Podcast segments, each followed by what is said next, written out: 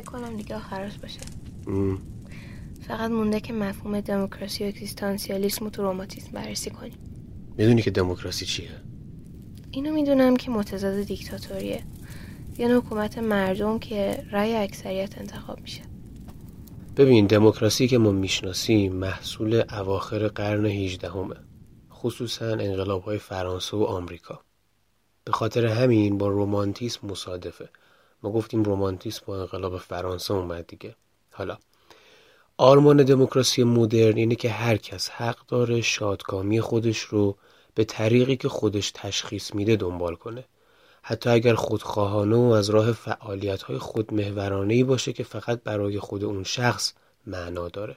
حالا سوالی که اینجا مطرح میشه اینه که پس چرا جوونا وقتی که می‌خوان ازدواج بکنن باید به طبقه اجتماعی شریک خودشون توجه داشته باشن؟ یا به خواسته ها و ترجیحات والدینشون اهمیت بدن. ببین بحثی که اینجا مطرح میشه اینه که توی رومانتیسم احساس مهمترین جزء طبیعت بشره. در حالی که در قرن 18 هم و بنابر سنتی طولانی که سابقش به افلاتون می‌رسه عقل مهمترین جز تلقی می‌شد. به خاطر همین دموکراسی مدرن رو تجلی نگرش رومانتیک میشه دونست. یعنی چی؟ یعنی در قدیم که سبقش برمیگرده به افلاتون تا همین قرن 18 هم مبنا عقل بوده. به خاطر همین تو وقتی می‌خواستی کاری بکنی اگر به خودت صدمه می‌خواستی بزنی یا کاری بوده که حالا صرفا لذت جویانه بوده و برای تو مزر بوده محکوم واقع می‌شدی. همه سرزنشت می‌کنن چرا که سنجش عقل بوده.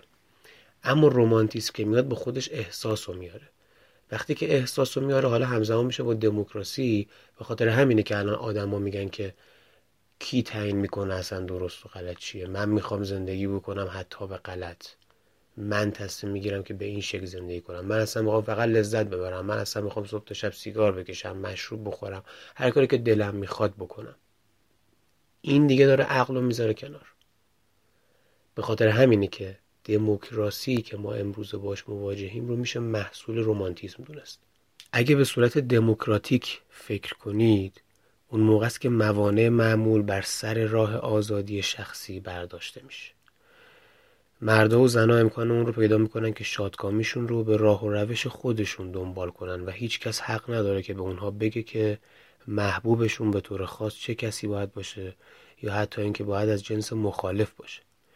جار و جنجال سالهای اخیر درباره حق قانونی برای روابط میان همجنسان نتیجه همین روحیه دموکراتی که در آغاز قرن 19 هم جوونه زد و رفته رفته شکوفا شد. خیلی با این جریان مخالفن خصوصا کسایی که حالا به سنت متفاوتی تعلق دارن مثل مثلا سنت کاتولیکی. اینا درباره آینده خانواده نگرانن. میترسن که همچین مواردی مثل همجنسگرایی آینده خانواده رو تضعیف بکنه خیلی جالبه. هیچ وقت از این منظر عقل و احساس بهش توجه نکرده بودم. آره دقیقا. خب حالا بریم سراغ اگزیستانسیالیسم.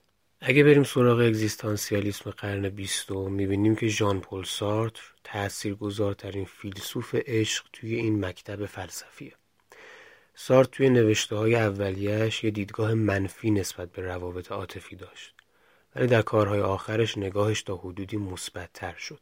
در کل سارت سه دوره فکری داره که اولیشو توی هستی و نیستی عرضه می‌کنه. توی این کتاب اون از عشق و رابطه جنسی به عنوان چیزهای پوچ و بیهوده سخن میگه. میگه که انسان پوچه. ادله و دفاعی سارت برای این عقیدهش اینه که آدما می‌خوان کسی عاشقشون بشه که اونها رو ستایش بکنن و به بالاترین شکل ممکن بهشون اهمیت بدن. در از آدما می‌خوان مالک اون شخص مقابل بشن. و در کل چیزی که سارت خیلی تو نوشتاش بهش اشاره می‌کنه بحث تعارضه. اون میگه که وقتی که یک نفر می‌خواد مالکیت طرف مقابل رو در اختیار بگیره همین مسئله ناگزیر باعث استحکاک احساسی میشه. و این مسئله تعارض در ذات طبیعت ماست. اون در اواخر عمرش توی جایی میگه که چیزی که در زندگی بیشتر از هر چیزی شناختم تعارضه و این واقعیت که تعارض در روابط انسان امری اساسیه. عاشق می‌خواد که هستی معشوقش رو مالک بشه و در این حال معشوق در تلاش برای مالک شدن بر هستی عاشق به این خواست تن میده. خیلی این بحث فوق است. الگوی این اندیشه مسئله هگل درباره برده و ارباب. ارباب به واسطه همین تمناش برای ارباب بودن برده بردش میشه. در نهایت سارت بیان می‌کنه که علت اینکه انسان موجودی پوچه اینه که می‌خواد خدا بشه در حالی که هیچ خدایی وجود نداره.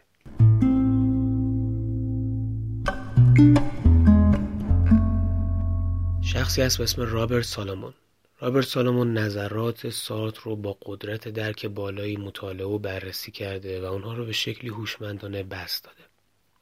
یه بحثی که مطرح میشه مسئله درباره آزادی و استقلال یا همون خود آینی بشره همه می‌خوان که مستقل باشن اما در این حال افراد می‌خوان که خودشون رو با دیگران هم پیوند بدن.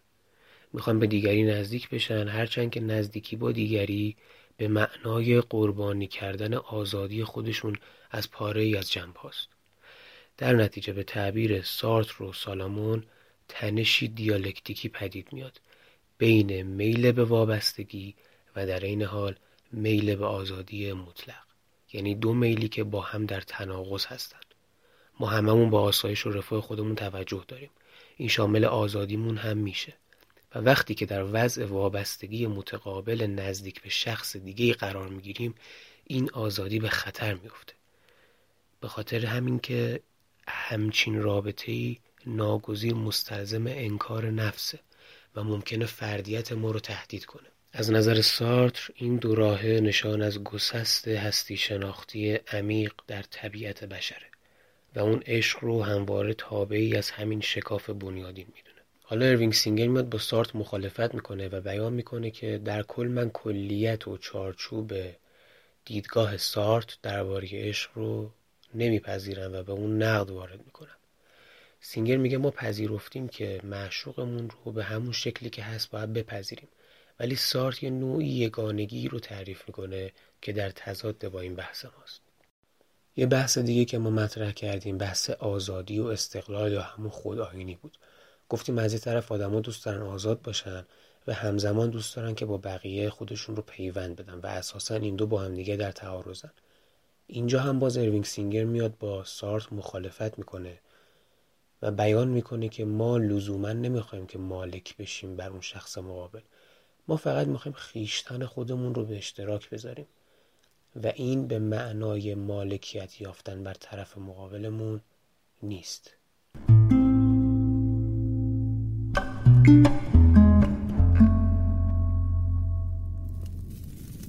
خب این هم از مجموعه فلسفه عشق.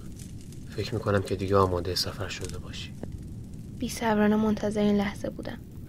فقط کنجکاوم بیشتر راجع به سفر بدونم. این سفر با قطار در از ساخته و پرداخته ذهن خودمه. بعد از اتمام رابطم خط مسیر راهنی رو طراحی کردم که مسیرش از درون ذهنم میگذره. و در سه ایستگاه توقف می‌کنه. هر کدوم از این ایستگاه ها به یک شهر منتهی میشه و هر شهر اهالی خاص خودش رو داره.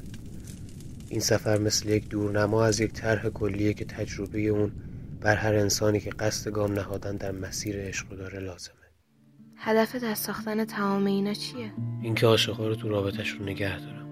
ترد شده ها و دل شکسته ها رو با آغوش بکشم و به کسایی که هنوز وارد این مسیر نشدن آگاهی بدم.